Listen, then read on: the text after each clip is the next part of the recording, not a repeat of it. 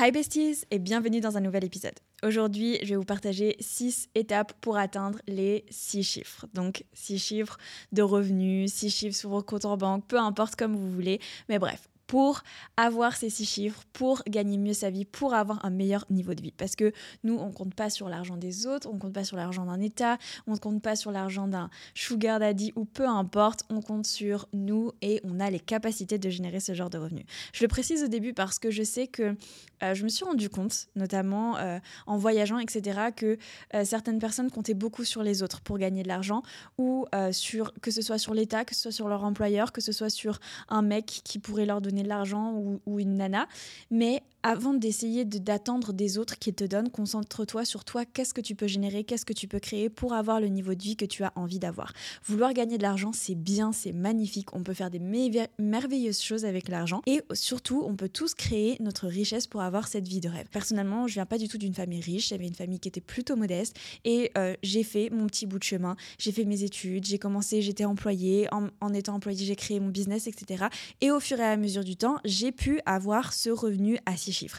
Donc c'est accessible à tous. Bien sûr, le chemin peut être plus ou moins long, plus ou moins difficile, plus ou moins facile. Il y a des personnes qui en un an arrivent à être millionnaires. C'est pas mon cas, mais en tout cas le six figures, je sais que tu peux l'atteindre et je vais te partager ces six étapes qui m'ont réellement en fait permis de pouvoir arriver à ce niveau de vie que j'ai aujourd'hui et j'ai envie de te les partager pour que toi aussi tu puisses avoir ce niveau de vie. La première chose, c'est de travailler sur ton mindset. En fait, on a tous été conditionnés, on a tous un conditionnement euh, par rapport à l'argent qui vient de notre éducation, qui vient de nos parents, de là où on vient, de notre milieu social, etc. Et en fait, on a appris certaines choses par rapport à l'argent. On a appris à le gérer d'une certaine manière. On a appris à avoir une certaine vision de l'argent. Et en fait, ça fait qu'on a une certaine relation avec l'argent qui, pour la majorité, n'est pas forcément bon. Et donc, ce qui est important, c'est de retravailler son mindset, de désapprendre ce que l'on a appris par rapport à l'argent et de reconstruire une relation saine avec l'argent. Réfléchis deux minutes. Comment est-ce que tes parents géraient leur argent? Est-ce que peut-être ils avaient des dettes? Est-ce que les fins de mois étaient difficiles? Est-ce que par exemple ils te disaient toujours que les personnes qui gagnaient de l'argent étaient des mauvaises personnes? Est-ce que c'était des personnes qui jouaient au loto toutes les semaines? Quel était leur rapport à l'argent. Et il faut être conscient qu'en fait, toutes les habitudes que tes parents ont pu avoir, que on t'a inculqué aussi, même à l'école et tout ça, eh bien en fait, ça a un impact direct sur ta gestion de l'argent maintenant.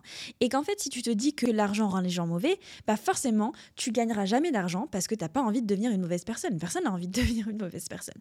Donc en fait, ça, c'est la première étape. Et quand je te dis... Euh, elle est vraiment importante et elle n'est pas négligeable. C'est que euh, moi, j'avais une partie de ma famille qui avait vraiment pas d'argent, qui avait pas forcément un bon rapport à l'argent, etc., qui voyait euh, les personnes riches comme des personnes mauvaises, qui n'étaient pas généreuses, etc. Et puis j'avais une autre partie aussi de ma famille où euh, l'argent était plus utilisé comme par exemple un moyen de comment vous dire ça? Si vous voulez, quand il y avait des non-dits ou des désaccords, on allait facilement dire tiens, je te fais un cadeau et on n'en parle plus. Et du coup, euh, c'est aussi un, autre moyen d'utiliser l'argent. Enfin bref, de toute façon, on a tous un vécu par rapport à l'argent. Euh, vous savez, toutes ces, manières de dire on n'a pas les moyens, euh, c'est pas pour nous, c'est réservé aux riches. Moi, je l'ai beaucoup entendu ça. Ça, c'est pour les riches. Non. Ça, c'est pas pour les riches, ok? On peut y aller, c'est pour nous aussi. De dire des choses sont réservées aux riches et dans la manière de le dire, c'est considéré comme toi, tu ne peux pas y accéder et donc ce n'est pas fait pour toi. Non, tu peux aller là où tu veux. Donc première chose, il faut reformuler ce mindset, retravailler ce mindset, reconstruire une relation saine avec ton argent. Oui, tu peux devenir riche. Oui, les personnes riches sont des bonnes personnes. Oui, tu peux être généreuse et riche. Oui, tu peux avoir du temps pour toi et gagner de l'argent. Oui, l'argent peut te permettre de faire des choses absolument extraordinaires dans ce monde. Non, tu ne seras pas à découvert en fin de mois. Non, l'argent n'est pas synonyme de problème. Ça aussi, on l'a beaucoup entendu. Vraiment, première chose, tu retravailles ton mindset. La deuxième étape pour pouvoir atteindre ces six chiffres, c'est de prendre tes responsabilités et d'avoir des actions dans ta gestion de ton argent qui soit en accord avec le niveau de vie que tu as envie d'avoir. Si tu es à découvert tous les mois, si tu dépenses ton argent dans des sacs de luxe alors que tu n'as pas les moyens, et quand je dis pas les moyens, l'autre jour, je voyais, euh, c'était une nana sur les réseaux sociaux. Elle gagne à peu près 6 000 euros par mois, quelque chose comme ça, je crois. Et elle avait une, une veste Fendi Mais à quel moment tu penses qu'en gagnant 6 000 euros par mois, tu as les moyens d'acheter une veste Fendi? Absolument pas. Il y a plein d'autres priorités avant de pouvoir s'acheter une veste Fendi.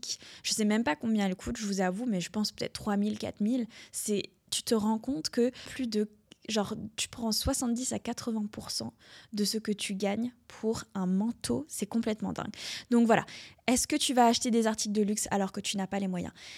Si tu veux t'enrichir, il faut que tes actions, elles soient en adéquation avec ce que tu as envie de réaliser. Donc ça veut dire faire un budget, contrôler ses dépenses, investir son argent. Tout ça, c'est des choses à mettre en place. Et ce qu'il faut que tu te dises, c'est que peut-être que tu vas devoir faire des petits sacrifices sur le court terme, mais où tu seras extrêmement reconnaissant de les avoir faits d'ici deux ans, trois ans, quatre ans. La troisième chose qui m'a permis d'arriver là où j'en suis, c'est de mettre des objectifs précis. La plupart des personnes, quand elles se disent oui, j'ai envie de gagner de l'argent, j'ai envie d'avoir la belle vie, j'ai envie d'être riche, leur objectif c'est je veux être riche. Ça veut dire quoi? Ça veut dire quoi? Ça veut dire gagner combien? Ça veut dire avoir quel niveau de vie Que toi, ton niveau de vie riche, c'est justement acheter du Fendi toutes les semaines Ou alors, est-ce que c'est acheter du Zara, mais euh, peut-être faire un voyage par mois ou euh, six gros voyages par an J'en sais rien. C'est quoi réellement ce que tu as envie de faire? Il faut être précis, en fait, dans ces objectifs parce que sinon, tu vas nulle part. Et si tu vas nulle part, tu sauras pas comment y aller. Et ça, c'est une question que j'ai tout le temps en DM. Par quoi je commence? Qu'est-ce que je fais? Je sais sais pas quelle étape prendre, etc. C'est normal, tu sais pas là où tu vas. Si tu ne sais pas là où tu vas, bah, tu sais pas comment y aller.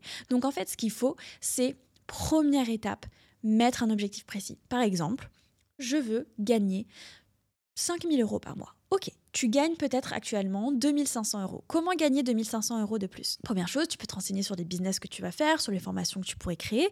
En parallèle, tu peux, tu investis aussi, ce qui va te permettre de créer des sources de revenus qui sont totalement passives il faut que tu aies des objectifs comme ça qui soient extrêmement précis. Ok, par exemple, dans 10 ans, je vais arrêter de travailler. Combien est-ce qu'il faut que j'investisse maintenant pour pouvoir, dans 10 ans, avoir le même niveau de vie que j'ai maintenant et ne plus avoir besoin de travailler? C'est ça, en fait, qu'il va falloir que tu mettes en place, des objectifs précis qui vont te permettre après, en fait, d'y aller étape par étape et de connaître ta direction. Il faut que tu saches quel niveau de vie tu as envie d'avoir. Il y a un exercice qui est très, très bien pour ça. Je sais que je vous en ai déjà parlé plusieurs fois.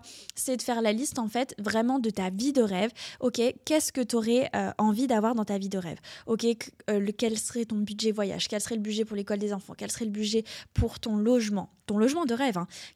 voilà, tu fais la liste de tout, tu regardes à la fin. Il faut pas se dire non, c'est inatteignable. C'est atteignable. Il y a des gens pour qui, garde ça en tête, il y a des gens pour qui le chiffre que tu vas mettre à la fin de ta vie de rêve, pour eux, c'est rien du tout. C'est l'équivalent de sortie euh, un soir en boîte de nuit ok? Peu importe, il faut pas être impressionné par ce chiffre, ok?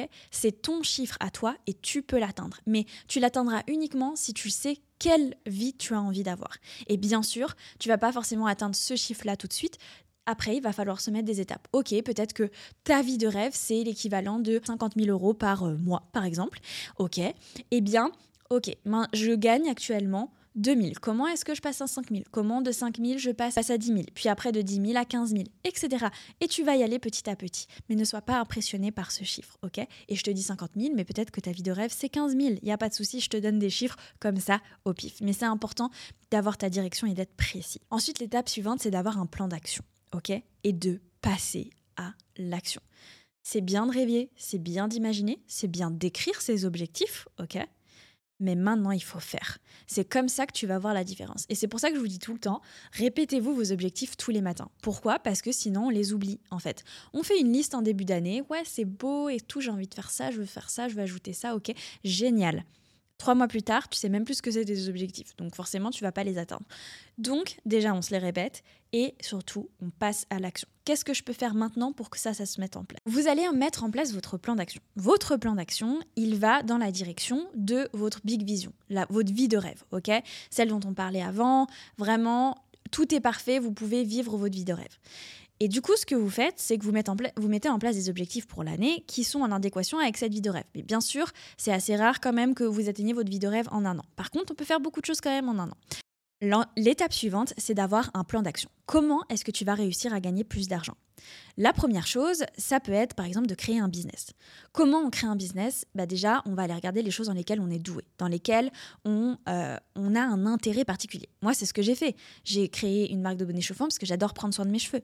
J'ai créé euh, mes réseaux sociaux à propos de la finance et de l'investissement et de la bourse parce que c'est un sujet qui me passionne depuis des années et que je m'intéresse à ça. Et donc, je peux en parler tous les jours. Si j'avais créé des, des hum, business dans des sujets qui ne m'intéressaient pas, je pense que je me serais essoufflée très vite. Et surtout je n'aurais pas réussi à donner toute la hum, toute l'énergie, si vous voulez, pour que ça fonctionne, puis pour réellement créer mes business. Parce que créer un business, ça demande beaucoup d'énergie, beaucoup de persévérance et euh, de remise en question, etc. Donc c'est important de prendre des sujets qui vous intéressent. Une fois que vous avez des sujets qui vous intéressent, il faut être créatif.